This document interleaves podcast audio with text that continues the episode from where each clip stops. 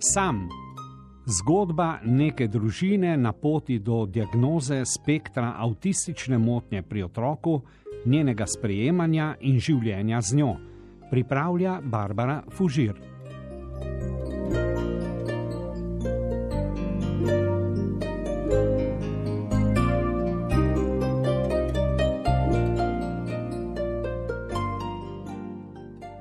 Pred davnimi časi ko so ljudje še hodili okoli prostih lic, razkritih nosov in ust, ko se je še praznovalo pust tudi v živo in ne samo online, takrat v tistih čudovitih pravličnih časih se je neka mama, oblečena v rožico, svojim dvoletnikom, oblečenim v čebelico, odpravila na pustno zabavo. V pravlični deželi Šempolaj je potekalo veliko rajanje za otroke. Mama se je veselila klepeta z drugimi mamami, upala je, da bo sine, ki je zaradi nenehnih bolezni in neodzivnosti v skupini nehal hoditi v jasli, uvidel, kako lepo se je igrati v družbi, razgrajati, peti, se vrteti. Prijela je svojo čebelico pod roko in odpravila sta se proti kraju dogajanja. Že vdaleč se je slišal vrišč in hrušč otrok, ki so imeli svojo zabavo. Mama je čutila, da rokica njene male čebelice otrdeva, zato je sinka vzela v naročje in mu glasno razlagala, kam gresta. Ni ravno pomagalo. Njena mala čebelica je bila vsa utrpla in bolj kot sta se bližala, bolj je lahko čutila tesnobo svojega otroka, ki se je sedaj že tesno stiskal k njej. Spraševala se je, ali ne mara kaj sama projicira lastna občutja na njen. Vse vendar vsi pravijo, zadovoljna mama, zadovoljen otrok. A sama se je veselila rajanja. Pust je bil vedno eden njenih najljubših praznikov, koma je čakala, da se je lahko našemila in sanjala je, da bo to strast lahko delila tudi s svojimi otroki. A ni izgledalo najbolje. Prvorojenec trenutno ni kazal prav nič navdušenja nad pustnim kravalom, ki je prihajal iz vrat. Stopila sta, otrok se je skoraj da tresel. Mama mu je pokazala druge otroke in za trenutek je to pritegnilo njegovo pozornost. A takoj, ko ga je postavila na tla, si je pokril ušesa.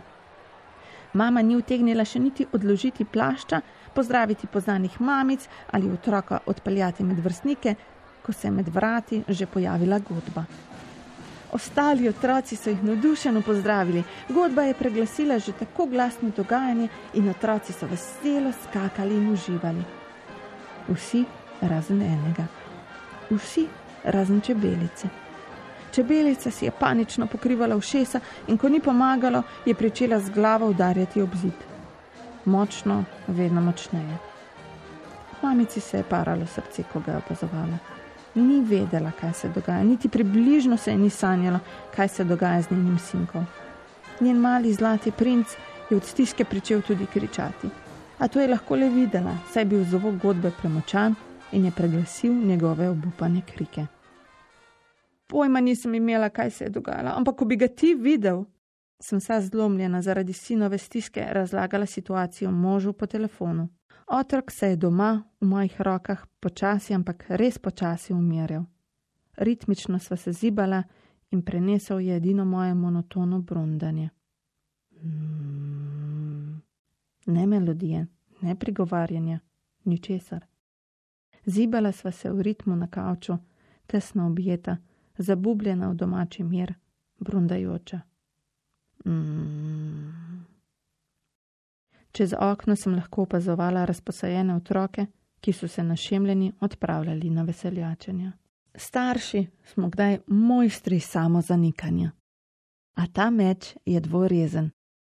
Kaj ti našega otroka vidimo tudi v situacijah, ko blesti, ko je tak kot drugi. Ko lahko tudi sliko, ki je pred nami, preglasimo tiste strahove v nas, ki so vedno bolj glasni. Pa si pregovarjamo, da je bil morda samo tak dan, morda je bil pa ne naspan. Morda ga še pa vedno bolijo všesa od vseh teh mneti, ki jih je prinesel iz jasli. Morda, morda, morda. In tako, ko se vsa družina malo potolaži, umiri, pa tudi pozabi, poskusimo znova. Na zgodnjo pomlad, kakšen mesec dni po pustu, smo bili vabljeni na otroško zabavo. To so tiste zabave, na katere sedaj hodimo neprespani starši, odkar ne prirejamo več praznovanj za lastne rojstne dneve, ampak hodimo na te fešte, kjer je brezalkoholnega soka in slaščic v potokih. Z možem sva bila vesela spremembe v tednu.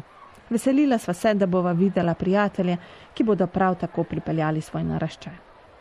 Sin je v trenutku, ko je vstopil v prostor, otrdel in se prilepil name. A je sramežljiva, ne? je komentirala znanka, medtem ko mu je ponujala slaščice, ki so ga za nekaj trenutkov utajale. Ker čutila sem, kako so si z možem v notranjosti odahnila. Vse je vse v redu. Pa ni bilo, ker so peli vse najboljše, ker so se otroci igrali, ker smo se odrasli pogovarjali, ker so igrače spuščale zvoke. Najn mali princ je neutoležljivo jokal. Jokal je med odpiranjem daril, jokal je med igranjem, jokal je med rezanjem torte.